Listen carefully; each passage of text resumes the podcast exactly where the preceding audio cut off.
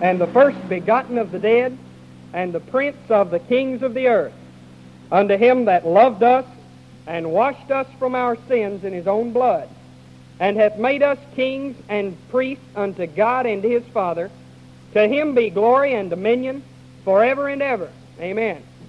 Behold, he cometh with clouds, and every eye shall see him, and they also which pierced him, and all kindreds of the earth shall wail because of him. Even so. Amen. You know, since creation, every individual has sought meaning in life. And it may be trite to say that, but it remains true. Everybody seeks a meaning in life. Men have turned to every possible uh, area to find meaning in life. Men have gone in every possible direction to find out what life is really all about. Men have done great things for humanity in order to make their lives worthwhile. There were men before the world was fully explored who gave their lives, many of them, and who devoted their lives to discovering what was over the horizon for the good of mankind. There have been men who have devoted themselves to the science of medicine and to the other sciences to find meaning in life, to do good, to make life worth living. I believe there are men today who want to conquer space to find meaning in life. You know, many people have found a stream of meaning in life. They have set sail, if you please, on a river of service. But yet many of them have never discovered the source of that river of service. They have never discovered the source of meaning in life. Now, we are here today because we think we have found the headwaters of meaning in life. We are here today because we believe that Jesus Christ is the source of all meaning in life. We believe that Jesus Christ is the beginning and the end of all reality. He is what is happening now. And only in Him is life ever made complete. Now, John, the beloved disciple of our Lord, was given the task of telling us about the things that would happen at the end of time. He was raptured out of this world and had a heavenly visit. He had fellowship there with the Lord and with his angels and with the slain of the Lord and with the inhabitants of heaven. And he was given the task of writing it all down. Well, John came back and he sat down to fulfill that commandment and to write all of the things that he had seen and heard. And his first words were about Jesus. John just couldn't help talking about his Lord. And unlike a lot of mothers that can't help talking about their children, John tells us the truth about Jesus. And this morning, for these moments, I just want to look and think with you about Jesus. Look to our text, if you would. I believe the first thing that we can see quite obviously is that John tells us about the character of Jesus. John tells us about his character in the first part of verse 5. And from Jesus Christ, who is the faithful witness and the first begotten of the dead and the prince of the kings of the earth. Who is he? What is his character? He is the faithful witness. He is the one on whom we can rely. Now, a witness is one who tells what he knows for sure to be true. A witness is one who speaks from first-hand knowledge. It's not gossip. It's what he knows to be true. And Jesus Christ is God's faithful witness because he came from God. Jesus Christ uniquely is, a, is able to witness to the things of God. Only he is able to bear truth to us about God. Only he, for he is God's faithful witness. You see this same Jesus Christ who took on him our human form and who bore full humanity at the same time was the perfect embodiment of the will of God. And it is He who is God's faithful witness. You know, I think one of the most distressing things in life about anything that we believe, whether it's about our religion, about Jesus, about the Word of God, or anything else, is the question now, how can I be sure? How can I be sure? You can go and buy 10 sets of commentaries, and you find 10 different interpretations of one verse of Scripture, and everybody thinks they're right. How can I be sure about anything? I'll tell you how. John says we can know for sure through Jesus because he is God's faithful witness. He is God's faithful witness, and this was the first thing that John pointed out about the character of Jesus. But he said something else. He said that he was the first begotten of the dead. He was the firstborn, if you please, from the dead. Jesus gained the victory over death. He walked out of the grave. He left an open door behind him. Indeed, he destroyed death. And he says, don't worry about it. I've been there. It's all right. It's all right. And you can't convince me. There's just no way that I'll ever believe there's anything for me to be afraid of in death. Because before anyone can shed a tear, I'm going to be with Jesus. Jesus is the firstborn from the dead, and all who know him are participants in the victory that he won. In Matthew 28, we have Matthew's account of resurrection morning. Early that morning, you'll remember some of the women who were friends of Jesus, his followers, were going to the tomb to anoint his dead body. And in the garden outside the tomb, they met him. And his words, translated literally, were these. He said, Good morning. He just said, Good morning. But what better greeting could he have chosen for that resurrection day?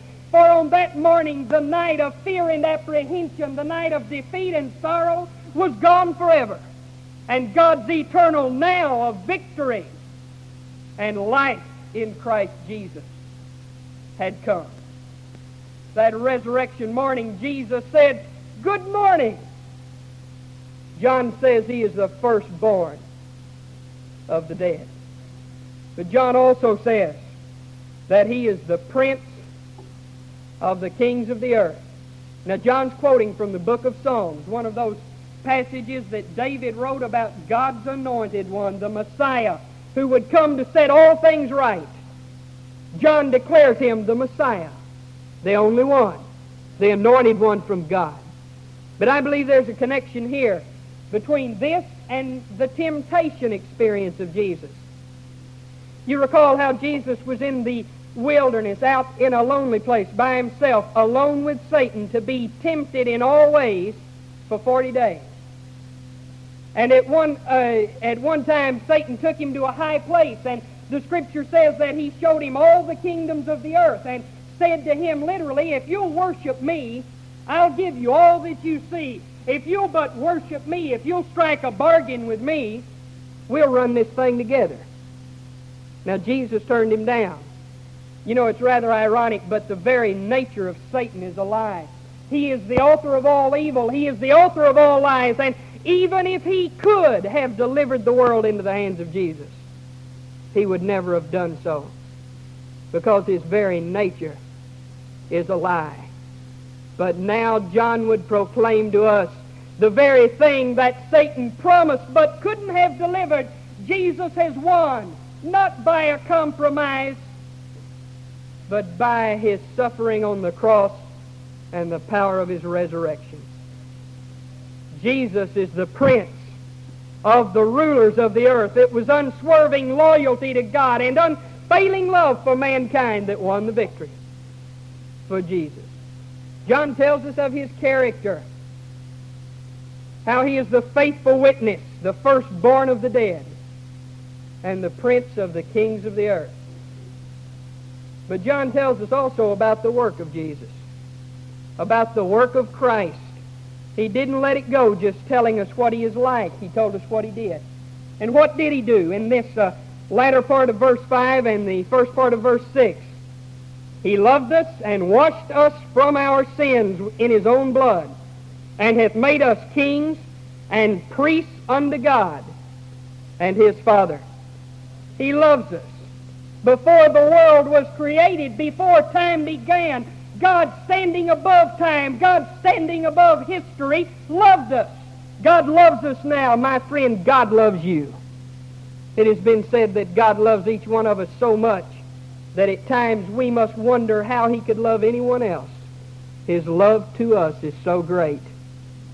And when heaven and earth have passed away, he's still going to love us. Now, John didn't say, as those, uh, as some would say today, that it is an attribute of God's nature. Love is. That love is a part of God's nature. John didn't say that. John did not say that uh, God is the source of love. God, John didn't say that God's love was a good influence in the world. John didn't say that. John said he loves us. He loves us with all that he is. And you know, by what we know about his nature, we understand that even if he tried, he could never love us anymore. But he'll never love us any less. God so loved that he gave his son that the world might be redeemed. John, talking about the work of Christ, says that he loves us. And in these little words is wrapped up everything that God is. Everything that God did is wrapped up right here. He loved us.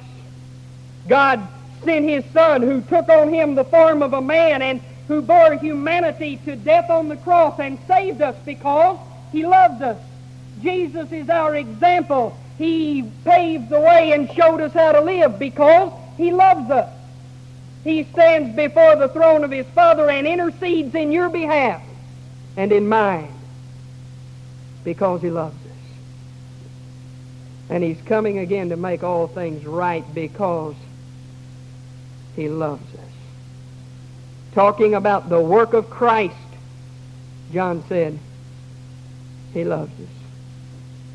But he says also that he washed us from our sins in his own blood. He washed us from our sins in his own blood. We are clean forever because of the blood of Jesus Christ. You know, ladies, as you wash your clothes day by day, and one of your lovely children gets something on his clothes, or perhaps your, uh, or perhaps your brilliant husband, that just won't come out, and you pull down some super fantastic cleaning agent and go to work and scrub and scrub and scrub, and someone were to ask you what you are doing, in all likelihood you wouldn't say that I'm washing my clothes out of the stains. you say, you would say I'm washing the stains out of my clothes. But look what John said. He said he washed us out of our sins. Because we were dead in sin, we were one with sin. Sin was our very nature. And Jesus Christ brought us out of our sins by his own blood. Now, you may feel, as I do at times, that it was just too big a price to be paid for the likes of me, for the Lord Jesus to give his life. But praise God, it wasn't too big a gift for him to give. He loves us. He washed us from our sins. He has done it. It's past. And it's up to us to act on it. One day, I don't know when, I'm going to stand before God. And you know, I'm not going to say, Lord, I preached the gospel as long as I live. I won't be able to say, Lord, I read the Bible through several times. I won't say, Lord, but I was a good boy sometimes. I won't say, Lord, you gave me a tremendous Christian woman to be my wife, and because of her, I'm here. I'll fall to my knees and say, Thank God, by the blood of the Lamb, I've come to you. By the blood of the Lamb, for Jesus loved us, and he washed us from our sins in his own blood. But look with me again, he did something else. He made of us priests and kings unto God. He made us kings and priests to God. Now, He did two things for us. He made us kings. He gave us royalty. Through eternity, we will not be citizens of heaven protected by God. Through eternity, we will not be tenants on the heavenly soil and God our landlord. Through eternity, we will not be good friends with God. But by the matchless grace of Jesus Christ, we have been made God's family. We are sons of God, and if we are sons of the King of Kings, no one can be more royal than we are. He washed us in his blood. He loved us and he made us to be kings and priests. Now, a priest is one who serves God. I would have you notice that. You know, in the Old Testament way of life, only the priest could approach God. But John is saying now that every man who knows Jesus has a way to the Father. Every man who knows Jesus has a way. The veil of the temple was rent in two, and all separation between man and God was done away with because of Jesus. But a priest is also a servant. A priest is also a servant of God. And he has given us the blessed privilege of serving him. The blessed privilege of serving him in all things. You know, sometimes we think it might be, but it really wouldn't be heaven for very long if all we did was sit around and do nothing. Now, I don't know how, but God has arranged it so that throughout eternity we'll be able to serve Him forever and ever and ever. What did He do? He made us kings and priests unto God. He washed us with His own blood. And He loves us. John told us about the character of Christ. John told us about the work of Christ. But he went on and he told us about the reward of Christ. He told us about his reward. Jesus has a unique place in all the universe. He is uniquely capable of being the Lord of all. John says, To him be glory and dominion forever and ever. Amen. He has a unique place, and God is going to reward him. He was lifted up so that all men might be drawn to God. And now God has exalted him to his rightful place. God has given him the glory and the power of all things. I would point out to you that we participate in the reward that God gives to Jesus Christ. We participate in that, and aren't we proud that we may have a part of rewarding the Lord Jesus? For you see, when we accept him as our Savior, we give him glory. And when we obey him, we give him power. We participate in the reward of Christ. But John couldn't even let it go there. He's told us about Jesus, what kind of person he was, what kind of person he is now. He's told us about what he does. He told us that God is going to reward him. But he told us also that he's coming again. He told us about the return of Christ.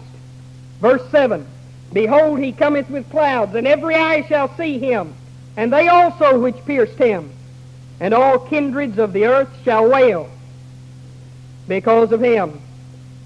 He will in that day truly be the Lord of all. He will make all things right and receive everything unto himself. You know, to the Christian, the darkest hour in life is when Jesus becomes invisible. But you know, thank God by the eyes of faith, we don't have to wait till he comes again to see him. Because through faith, we see him now. We see him now. But John tells us that in that day, those who don't know him will not be able to escape sight of him. Those who participated in his crucifixion and those who have disregarded him throughout the ages of history will weep and wail because he who they thought was not so important has come to receive all things unto himself. You know, through the history of the church, there have been those who disregarded the importance of the second coming. There have been those who said, well, you know, back there in the New Testament, they thought he was coming just any day, and they were wrong. Does it really matter? Weren't they disappointed when Jesus didn't come? I don't think so. No man was ever disappointed who obeyed the voice of God. And they obeyed God's commandment to be ready, to watch, and to look for the Lord Jesus. He's coming again to receive all things to himself. To receive all things. Right now, Jesus is like David was uh, after he was anointed by Samuel. You know that Saul, King Saul, was still reigning over the country. But God chose David, and God set David out to be the king. And Saul anointed him and made him king. And he had the promise of the kingdom. But it was not until later when Saul died that he received the crown and the glory. And so it is with Jesus. In that day, he'll receive the, cl- the crown and the glory. All things will be delivered into his hand. I would point out to you that John isn't talking about some vague hope or some misty dream that came upon him. John is stating the message of this return of Christ as a fact and as reality because he has seen it and heard it and is telling us about it. It's not something we can wonder about. It's the promise of God. It's a fact. And it's coming. All things are working toward that climax. And when the Lord Jesus comes, all things will be delivered into his hand. Charles Haddon Spurgeon, that prince of preachers of the last century, told one time of a man he knew who was born blind and says, Spurgeon, he rejoiced in his blindness because his eyes had been reserved for the Lord Jesus. And the first sight that his eyes would ever behold would be the sight of Jesus coming in glory. He's coming again. John told us about the character of Christ, about his work, about his reward, and he told us about his return. He told us about his return. Now, John had a real experience with God. I think it's safe to say that. And the center of his attention was on Jesus.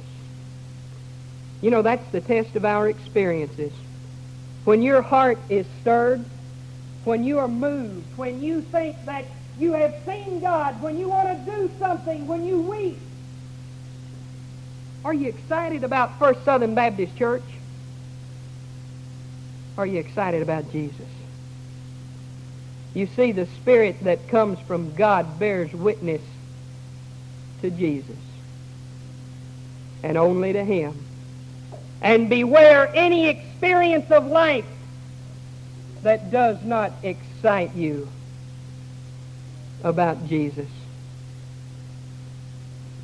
Now, you may be here today and you don't know Jesus. You know about Him. But that doesn't do you any good any more than knowing about soap will make you clean. You may be here, you, you just haven't met Him. You know, Jesus said, And I, if I be lifted up, will draw all men unto me. He's been lifted up. God has exalted him. He's drawn all men, but all men have not responded. And it breaks the great heart of God that they haven't. If I were to give you a gift for your birthday or something, and I wanted you to have it with all my heart, and, and you kind of wanted it, and I, I sought after you, I, I looked for you everywhere I could, and finally I found you, and I shoved it right at you it still wouldn't be yours until you reached out and took it from me. And so it is with the love of God. He offers it freely. He sought us. He's done everything he can. And we've got to take it. If there were such a thing as an anti-gravity belt, and you know during the millennium there's going to be, we're going to just go from one place to another anytime we want to. But if there were such a thing right now, and you wanted to use it, and you bought it, and didn't unwrap it or anything and stuck it in your pocket and decided to try it out and walked out of a three-story window, you might be sorry. Why? Because you didn't undo it and unwrap it and strap it on. And you've got to take Jesus like that. He won't do you any good unless you take him to be your very own. This is the message that John would speak. What did Christ do? He did all things for us. He loves us. But we've got to cooperate. We've got to cooperate. You know, when the truth of God settles down in your heart, there isn't anything in the world that can defeat you and get you down. L.B. Bridgers was a fine Christian man who died about 20 years ago. And one day, L.B. Bridgers' wife and all his children were burned to death in a fire. That day, he went home and he wrote some words and he set them to music. And these were the words. There's within my heart a melody. Jesus whispers sweet and low. Fear not, I am with thee. Peace be still in all of life's ebb and flow. Jesus, Jesus, Jesus, sweetest name I know, fills my every longing, keeps me singing as I go. Now, I don't know your heart, but I'm so very thankful today that I know one who does know your heart, who does know your need and is totally sufficient for it, whatever it is. It's the will of God that you respond to His Spirit and that you do it quickly and that you do it wholeheartedly. If you would seek Jesus, if you would come and share with us that you've already found Him, if you would find a church home in this great church, if you as a young person or perhaps a not so young person would say, God wants me in vocational Christian service, you do that. Now, it may not be a bed of roses, but I guarantee you, you'll thank Him through eternity for that blessed privilege. Or it may be that God would have you renew your vows of dedication in the place that He's given you to serve. Or it may not be any of these things. But you know, every time we worship, God has something to say for us. God's Spirit is with us. He's with us in power. He's moving among us. You feel Him. You hear His voice. And as God speaks, you'll want to do His will. You do it now. You do it quickly. We stand to sing just as I am. As the Spirit of God moves among us, you give Him a free rein in your heart. Don't shut Him up. You might keep Him off of somebody else. You come now. Come quickly.